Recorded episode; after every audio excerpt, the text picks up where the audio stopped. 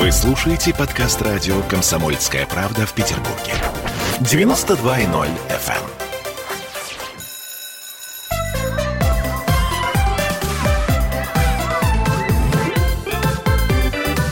Родительский вопрос. Всем доброго утра. 11.03 в Санкт-Петербурге. Это значит, что родительский вопрос в эфире. Итак, мы в прямом эфире. Я напомню, телефон прямого эфира у нас есть. 655-5005. Вот такой вот он. Но если вы стесняетесь нам позвонить, можете написать нам в Viber, в WhatsApp. Мы постараемся прочитать. Плюс 7 931 398 92 92. Ну и для постоянных наших поклонников у нас, конечно же, трансляция в Конташе. Вот она уже началась. Я вижу, вижу себя, вижу а, моего собеседника Дмитрия Альшанского, психоаналитика. Привет, Дмитрий. Дмитрий. Привет, Оля. А, сегодня мы с вами будем говорить о том, что такое педагогика Монтессори, ну а в последней четверти а, про нашу любимую еду мы будем говорить про кашу. А, ну, про мифы, легенды, полезно, не полезно. Словом, в общем, не переключайтесь и пишите нам, звоните, будем рады. Дим, вообще Монтессори — это такая мифическая фигура. Я вот когда изучала ее биографию, размышляя о том, не отдать ли мне мне ребенка в садик Монтессори, я э, удивилась тому, что она начинала свою работу с умственно отсталыми детьми. И, собственно говоря, на этом и э, построен ее метод. Давай вот э, начнем с того, что ты, я, насколько понимаю, его достаточно хорошо знаешь. Э, в чем плюсы и минусы? Потому что сейчас очень многие ругают метод Монтессори э, по разным причинам. Ну, как и любой педагогический любой метод. метод. Да, э, кто-то поддерживает, кто-то ругает. Здесь какой-то панацеи вообще нет. И рецепта, как правильно воспитывать ребенка, чтобы он вырос здоровым человеком и любителем отечества, э, вот, конечно, эм, да, такого нет. Э, меня в области педагогики это другое удивляет, что вроде бы многие люди рожают детей, даже воспитывают их. Но педагогических моделей собственно, как можно ребенка воспитывать, их по пальцам пере пересчитать можно. И большая часть из них появилась в 20 веке, как ни странно. Потому что до этого вообще понятие, что ребенка надо воспитывать, не существовало. И дети это была такая модель маленьких взрослых. И с ними нужно точно так же общаться, да, и само понятие, что ребенку что-то нужно закладывать, что-то нужно прививать, какие-то вещи нужно постепенно закладывать, да, и что-то поэтапно делать. Это появилось случилось вот конец 19-го, начало 20 века, и поэтому э, все э, передовые модели, типа вот Макаренко, например, да, это 20 век, Монтессори, конец 19-го, начало 20 века, да, они буквально на наших глазах возникли. Раньше никому даже в голову не приходило, что такое нужно делать. Э, чем для меня лично Монтессори интересно? Э, понятно, что это та же эпоха, что и Зигмунд Яковлевич Фройд, э, и она была знакома по, по всей вероятности. И я моего ребенка не воспитывал по системе Монтессори, ну, потому что я сам себе Монтессори. Понятно. Да. Мне наиболее импонирует та мысль, что нужно отталкиваться от желания ребенка. Вот, что бы мы не начинали делать, нужно задать вопрос, а что мы от этого хотим? Э, вот ты пошел в садик, да, это, это твой субъективный выбор. Ты что там делаешь? Тебе для чего это надо? Потом ты пошел в школу. Тебе для чего школа нужна? Ты что оттуда хочешь получить? То есть некий метод осознанности. Но вот я э, в данном случае тебе хочу э, все-таки 5 копеек ставить таких негативных. Вот смотри, если мы говорим о том, что Мария Монтессори начинала э, свое, э, свои опыты все-таки с умственно отсталыми детьми, а умственно отсталых детей от, э, так сказать, э, нормы отличает э, как раз отсутствие познавательного интереса. Вот э, я не могу понять, э, как это решается, то есть где стык. А, вот один из принципов ее педагогики как раз заключается в том, что э, э, любопытство надо использовать как мотиватор. Вот ребенок куда-то полез, что-то потрогать, что-то разобрать, разрезать лягушку, разбить вазу. Это про что? Это, это познавательный интерес.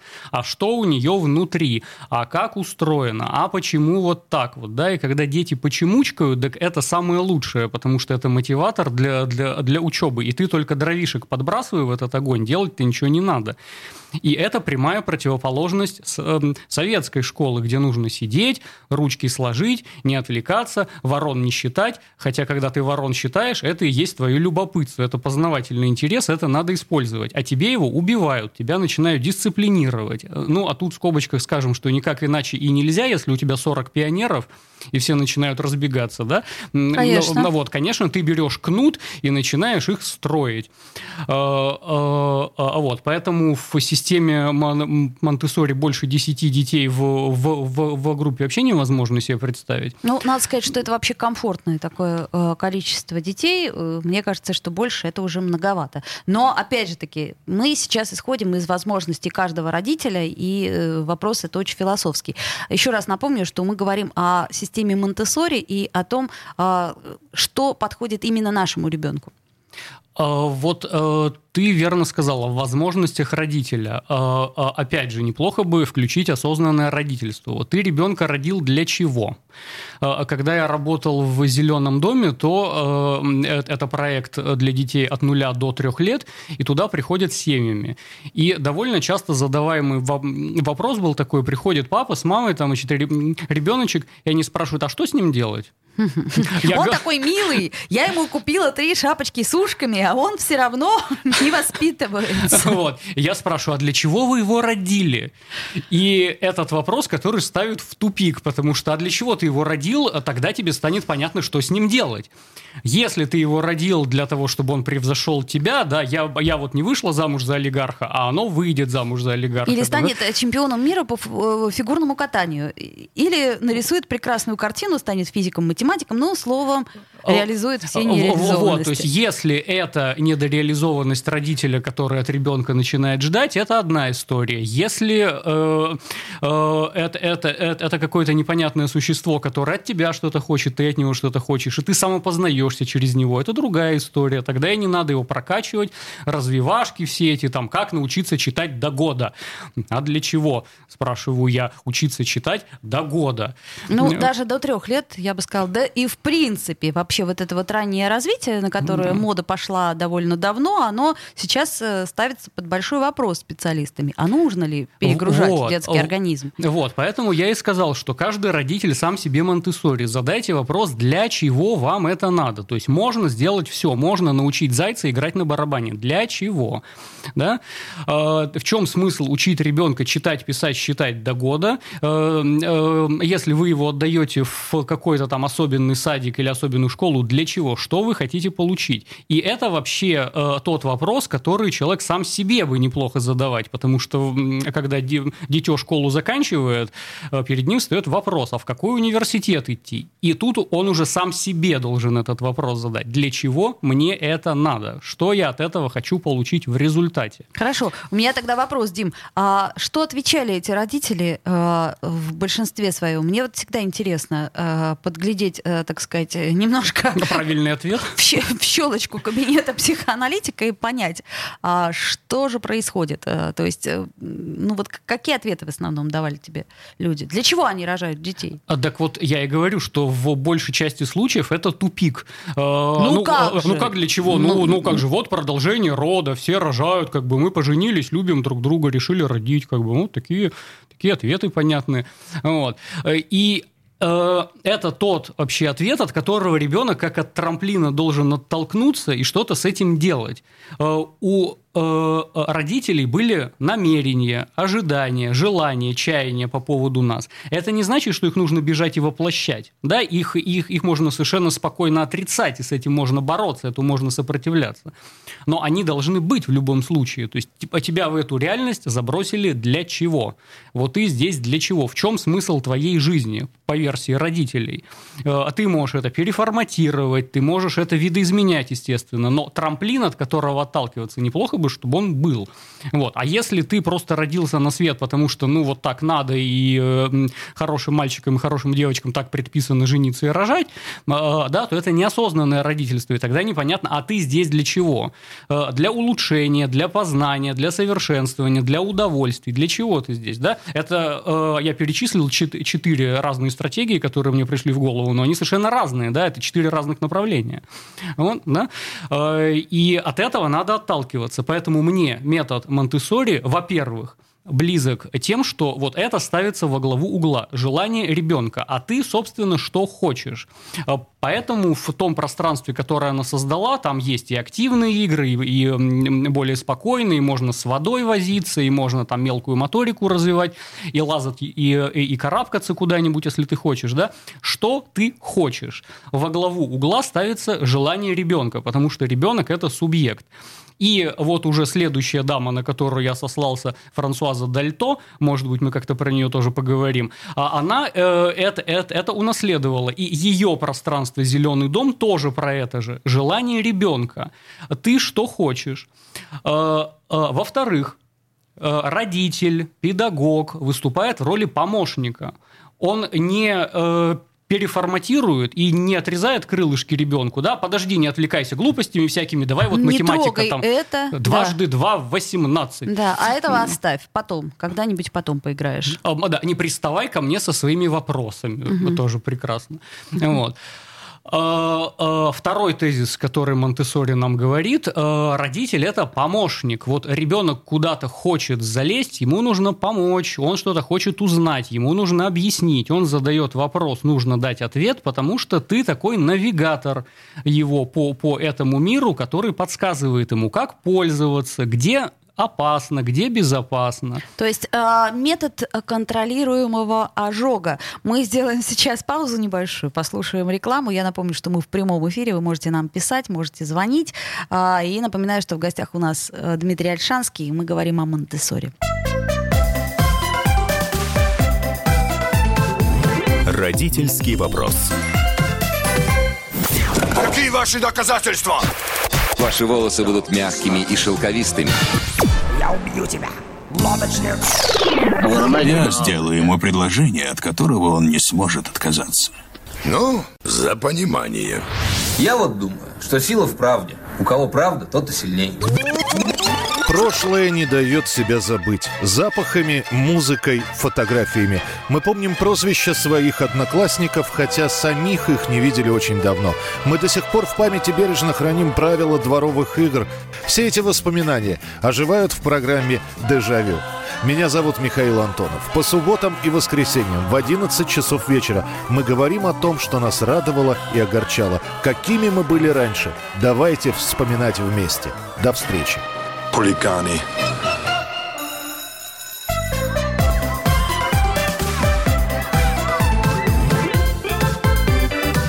Родительский вопрос.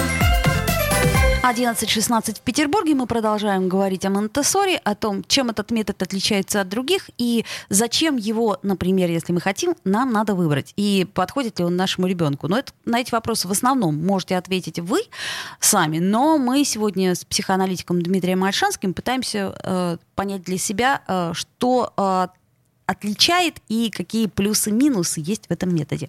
Итак, а, Мария Монтессори, классный педагог, очень а, необыкновенная, на мой взгляд, женщина, создавшая целую школу, которая, собственно, существует и по сей день. И школа сейчас стала некой элитной школой, насколько я понимаю.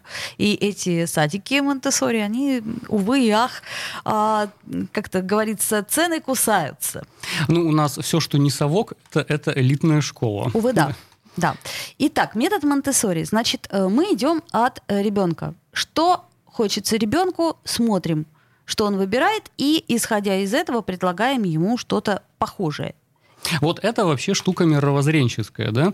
Э, ребенок родился, и он вам ничего не должен. Он не должен вас радовать, он не обязан со, со, соответствовать вашим ожиданиям.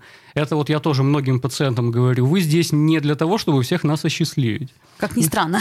Да, то есть иногда ты можешь быть веселым, иногда ты можешь быть грустным, иногда ты можешь быть добрым, иногда ты можешь злиться. Это нормально. И когда ты всех ненавидишь в некоторые минуты своей жизни, это вполне нормально. Да, и ты не обязан постоянно излучать по, по позитивчик и бело, бегать босиком по ромашковым полям каждый день, да? Вот. Э, и это мировоззренческая вещь. Вот неплохо бы э, родителей в этой парадигме воспитывать. Э, э, ребенок не обязан вам ничего из, из, из, из того, что вы там не, не закончили в своей жизни, не, не дореализовали у себя, и не надо с больной головы перекладывать на здоровую. Вот. И тогда вы сам себе Монтессори. Э, с ребенком можно договориться о каких-то вещах. Да? Э, э, вы, вы видите, что к чему-то у него душа лежит, к чему-то склонности есть, и ему туда надо, ему туда хочется. И дальше можно это намерение и желание его обламывать, а можно, наоборот, укреплять и помогать ему. И вот я на этом как раз остановился, что роль родителя в том, чтобы быть помощником. Вы видите, что ребенок хочет залезть на елку. Нужно объяснить все последствия залезания на елку, а дальше помочь ему это сделать. Да, а кому... Несмотря на то, что это опасно, может быть. Ну так. В, это в, нужно в объяснить, угу. да. Потому что Задача родителей-то в чем заключается? Задача родителей в том, чтобы сделать автономного человека, который в тебе не нуждается. Вот это тоже одна из формул, которые я повторяю. Родитель нужен для того, чтобы в какой-то момент он был не нужен. Да, увы, мы про это забываем. Наш мальчик, мой сыночек, а, да. моя мы, девочка. Мы переболели корью. Мы, да, мы покакали. Да. А, а, то есть, чтобы у него была автономная система ценностей, автономная эм, система мировоззрения, чтобы... Э, э, понятно, что это близкий человек, любимый человек, он приходит в гости, он может спросить, папа, я не понимаю, вот там то-то и то-то. Папа, дай денег. А подскажи мне. Э, денег, оно должно само зарабатывать после 18 лет. Да? Э, э, ни копейки денег после 18 детям не давайте. Серьезно? Э, а, а, а обучение? Вот я, например, против платного обучения, считаю, что пока есть возможность получить бюджетное обучение, надо его получать. Э, опять же, вещь мировоззренческая. Э, если кому-то прямо очень хочется учиться на какой-то специальности, которая только платно, ну... Ну, это, только, да, но это э, редкость. Ну, сейчас практически IT везде платный проходной балл 300, понимаете? Ну, да. ЕГЭ нужно написать три экзамена на, на 100 баллов. Ну, очень мала вероятность. Да, хотя бы одну запятую пропускаешь, и ты уже не айтишник после этого. Вот, то есть мировоззренческая вещь. Может быть, стоит вложить какую какую-то сумму денег, если э, ребенку прямо очень это хочется. Э, когда у меня в семье такой вопрос возник, э, э, мое потомство сказало, я буду учиться только бюджетно, вот я только своим мозгом хочу пробивать себе дорогу. Прекрасно. О, окей, окей, решение, да. Я никак к этому не отношусь. То есть это твоя жизнь, ты решил вот так вот, давай, твоя башка, пробивай ей стены. Я посмотрю и поддержу тебя в этом, и лайкну тебя в этом. Молодец. Вот. То есть тут правильного ответа нет. Кто-то решает так, кто-то иначе. А хорошо, а еще есть э, вот у меня такой вопрос. Вот смотри, сейчас э, все дети после 12 лет, они мечтают стать блогерами и считают, что, в общем-то, это и принесет э, основной доход, ничего не делая. А даже мне Максим Яковлевич Протусевич на это жаловался, хотя, казалось бы, в 239-м лицее физмат уже как-то мозг-то должен быть у детей. И тем не менее, все думают, что это очень просто. А миллион миллионные подписчики, ну и стало быть, я тут такой весь с коктейлем на вилле. А, вот. И получается такая история. Я просто знакома с этим не понаслышке. А, ребенок уходит из, например, э, хорошей школы в онлайн-школу для того, чтобы как можно больше иметь возможности заниматься своим блогерством. А, поддерживать. Вот где грань между поддержкой и тем, что остановись, ты делай, делаешь глупость. Вот тонкий момент – э, должны быть вводные. Э, ты хочешь быть блогером для чего? Для э, того, чтобы зарабатывать деньги и стать известным. Ну, это же понятно. А Слава и деньги. А деньги тебе для чего? Что ты с ними будешь делать? Ну, хорошо, ты один день лежишь на, на вилле, яхты, телочки, пальмы. Хорошо. Второй день, третий. Что ты с этим будешь делать в перспективе нескольких лет? Тебе деньги для чего? Да, а, то есть ребенок, который мечтает о деньгах, у него нет правильных вводных. Деньги – это инструмент экономический, с ними что-то надо делать. Когда у тебя сундук золота, это просто бесполезно, да, с ним ничего делать невозможно. Деньги должны работать. Если у тебя куча денег, ты должен что-то создавать, строить. А если мозга нет, то строить как бы а, не а, Тогда у тебя и денег не будет, если мозга нет. Тут все очень просто. Замкнутый круг получается. Да. Вот, поэтому все логично, понимаешь, Оля, жизнь очень справедливая если мозга нет, ты не заработаешь нифига. Вот. А, то есть нужно создавать рабочие места, нужно что-то делать. Да, просто лежать и, и пить джус на, на берегу океана не получится. Вот. Потом слава тебе для чего? Что с этим делать? Как этим пользоваться? А тебе не хватает внимания, может быть? тебе лайков не хватает, иди на ручки поглажу, это называется. Вот. Если тебе славы нужна, ну, а как бы иди, папа тебя обнимет. Вот еще чу- чудная у Марии Монтессори есть э, история воспитания трудом. А, то есть мы заботимся о чистоте. А, это, кстати, привет Макаренко, да. А, то, что мне тоже, в общем-то, им, им, им, им импонирует, нужно не теоретические знания давать, а позволять ребенку самому находить знания. Ты не знаешь, как что-то устроено, а ты поставь эксперимент. И не просто в учебнике по физике прочитай, а иди подбрось яблоко и посмотри, с каким ускорением оно падает. А, например, муха, которая падает с высоты небоскреба, она может разогнаться так, что пробьет асфальт. Э, вот. Или эм, вот это э, один из вопросов, который совершенно четко тестирует, ходил ребенок в садик или не ходил. Представь себе, значит, шарик движется по спирали, и потом спираль заканчивается. Дальше шарик продолжит движение по прямой или тоже по спирали? Хороший вопрос, чудесно. Вот, ребенок, который не ходил в садик, он, он говорит, э, по, по спирали, потому что он никогда этот опыт не ставил в жизни. Ребенок, который это проделал хотя бы раз в жизни, он знает, что шарик дальше по прямой движется, потому что... Спираль кончается. Потому что спираль кончается, и центробежная сила пропорциональна квадрату ускорения. Э, э, вот это проходит в, в шестом классе. Но ребенок, который хотя бы раз в жизни катался на роликах по кругу, он прекрасно знает, что его сносят. И нужно наклоняться, при этом наклоняться в квадрате э, своему ускорению. Если ты чуть-чуть ускорился, то тебе сильно приходится наклоняться, потому что квадрату скорости пропорционально. Да? Вот. И то, что ты прочувствовал на своем опыте, на своем теле, да, поставил эксперимент, ты это лучше знаешь, тебе не нужно учебники читать для этого. Ну да, безусловно безусловно, безусловно. Хорошо, а какие есть минусы э, в методике Монтессори, которые могут э, нас э, по какой-то причине остановить? Ну, критикуют, в общем, традиционную систему Монтессори за то, что это такой чистый бихевиоризм.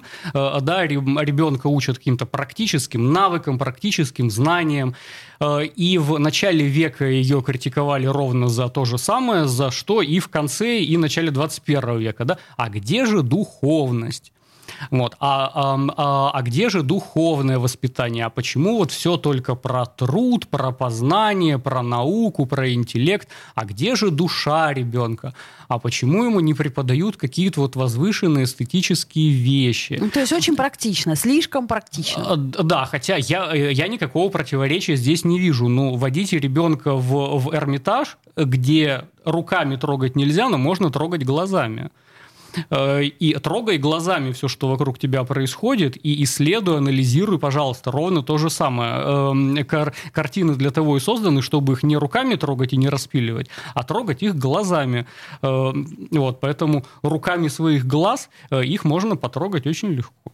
Понятно. Ну, э, в общем и целом мы дали э, такое прикосновение легкое к педагогике Монтессори. Ну вот если бы я выбирала, я бы выбрала ее и для себя, и для своего ребенка. Потому что мне кажется, что через практическое знание э, гораздо э, легче э, воспринимается мир, и ты начинаешь понимать, по крайней мере, точно, чего ты хочешь, а чего не хочешь. А, ну, наверное, на каком-то этапе, может быть, свобода выбора это и не так плохо. Дмитрий Альшанский, психоаналитик, был у нас в гостях гостях. А, мы вернемся после рекламы и после новостей и поговорим о каше. А, тоже очень полезная вещь, не менее полезная, чем Монтессори. Ну, по крайней мере, я на это надеюсь. С удовольствием послушаю за кадром. Спасибо за внимание. Итак, а, напомню, что мы в прямом эфире, что у нас есть телефон 655 50 05, а также Viber, WhatsApp, и ВКонтакте у нас есть трансляция, вы под ней совершенно спокойно можете нам писать, мы ответим. Родительский вопрос. В Ленинграде открыт рок-клуб. Рок-н-ролл жив пошли на работу к Борису Борисовичу Гребенщикову, и Борис Борисович сторожил эту баню. Первые рок-группы. Я говорю, а дай мне кассетку послушать. А я тебе, говорит, сейчас спою. И вот, видите, Цой мне одному, он мне поет все. Восьмиклассницу, гуляю. И меня уже так вставило. Первые фестивали. И там, и там был сидячий зал, и там, и там было жюри. Более того, жюри выдавало всякие грамоты и дипломы, которые впоследствии по жизни могли очень даже пригодиться. И настоящий драйв 80-х. Часто это заканчивалось все визитом в милицию. Легенды и мифы Ленинградского рок-клуба. Каждую субботу в 21.00 на радио «Комсомольская правда» в Петербурге.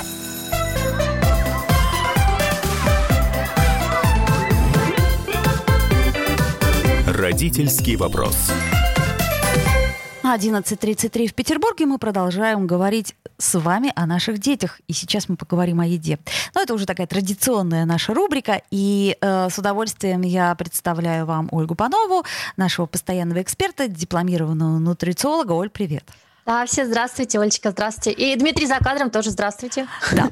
А, итак, ну что ж, не поговорить ли нам про кашу? А, сколько я помню, в детстве это самое, наверное, тяжелое а, а, воспоминание моего детства. Особенно манная каша, особенно с этими комочками. Хотя про Геркулес я тоже кое-что могу вспомнить. Но вот, например, а сейчас, кстати, этого нету в Геркулесе. А раньше в мое детство были такие остиночки, вот эти вот э, шкурки геркулесовые как же я их не любила. Ну, к примеру. А теперь о том, чем полезна каша. Олечка, ну, на самом деле, э, я прочитала анонсы, там было написано, как бы, нужна ли каша детям, да? Вот. И тут вопрос а, весь в том, что а давайте пофантазируем, действительно, если без нее обойтись, как бы, да, потому что, э, ну, как бы каша каши, как бы здесь вопрос весь в том, что вот зерновые и злаковые, они являются неотъемлемой частью здорового питания. И нам без них, ну, совсем никак, потому что это и белки, э, и легко э, усваиваемые углеводы, а, причем как бы это сложный углевод на самом деле. Вот. И самое главное, это клетчатка и витамины, и это заряд энергии на целый день. А, и, в принципе, можно на самом деле как бы вот с этого вопроса и начать. Как бы, ну, давайте без каши проживем. Чего мы с этой кашей-то носимся? Как бы ерунда, что на самом деле даже на Руси говорили о том, что кашевар живет сытнее князя. Да? Такая поговорка не всем известная, но она была. Вот. И здесь вопрос весь в том, что а, если мы рассмотрим, вот, э, ну, все видели картинки пирамиды питания, то, в принципе, самая основа – это как раз-таки зерновые злаки, собственно говоря, чем каша и является.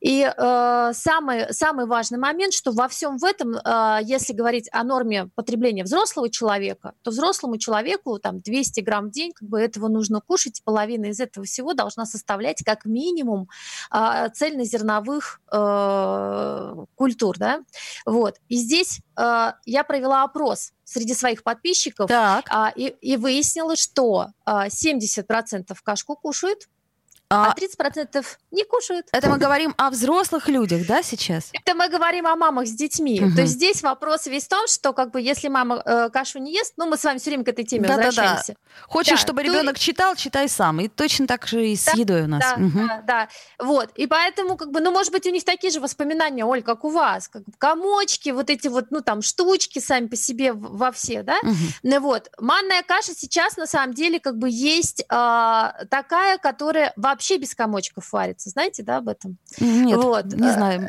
Это, это первое. Второе, то, что касается, например, того же самого Геркулеса. Этот Геркулес, на самом деле, был очень-очень полезен, и он вообще, в принципе, очень полезен.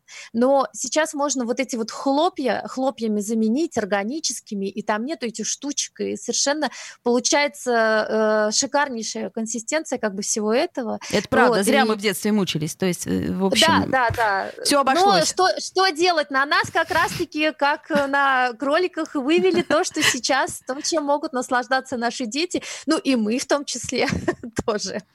Вот. Поэтому здесь как бы кашку на самом деле лучше ребенку, конечно, давать, потому что если, допустим, ребенок э, мало ест э, и, ну, в принципе, как-то, знаете, как бы, допустим, есть дети, у которых своеобразное э, питание родители налаживают, например, по прикормам, по всему остальному, mm-hmm. и они твердую не очень любят, да, то, ну, каша это в принципе такой выход. Потом каши вы, опять же, те же самые фрукты, ягоды можете добавить, там, сухофруктики. Ну, вот у нас как, как раз здесь... вопрос есть, Алиса спрашивает, а, а как лучше и полезнее есть кашу с сахаром или без? Или, может быть, с вареньем? Ой, ну как полезно. Значит, самое главное, э, кашу есть. Угу, понятно. Вот. Значит, каша это на самом деле достаточно низкокалорийный продукт, но чем больше вы вбухиваете туда сахара, тем он на самом деле как бы получается у нас и не такой как бы низкокалорийный продукт. А, добавить чуть-чуть сахара, ну, с одной стороны, ничего страшного, но если у ребенка в питании утром нет сахара, это, в принципе, намного-намного лучше, чем когда он есть. Вот. Но я честно хочу сказать, у меня, допустим, э, дочка, ну вот, ну вот совсем она не э, любит, э, я не добавляю ни соль, ни сахар, когда варю кашу, но э, ложечку маленькую чайную варенье домашнего я добавляю. Вот она вот любит э, вкус домашнего варенья. Если это в, в таких небольших количествах и тот же самый как бы сахар, как бы, ну, чайную ложку, ну, на самом деле ничего страшного. Пусть он скушает, пользы от каши больше, чем, чем вред от сахара. Самом деле, да, Понятно. Да, да, Хорошо, да, договорились. Оля, мне бы хотелось, чтобы мы составили э, такой топ-5 или топ-10 полезности каш. То есть вот, а, условно говоря, у нас есть там всякие крупы типа гречки, есть еще а, перловка, например, есть манка, есть э, пшеничка, и многие это, я вот просто вспоминаю еще вот меню а, детского сада, там еще кукурузная каша. То есть вот есть как пшеная, кстати, есть какой-то у нас э, топ-5 самых полезных каш? Ну, смотрите, на самом деле, э, почему в этом э, топ-5, который вы перечислили, перечислили, убрали овсянку, да? Потому что на самом деле, вот с моей точки зрения, овсянка по э, легкости приготовления, как бы по пользе, которую она несет, потому что, ну, на самом деле, как бы там большое количество витаминов и минералов, которые нужно ребенку.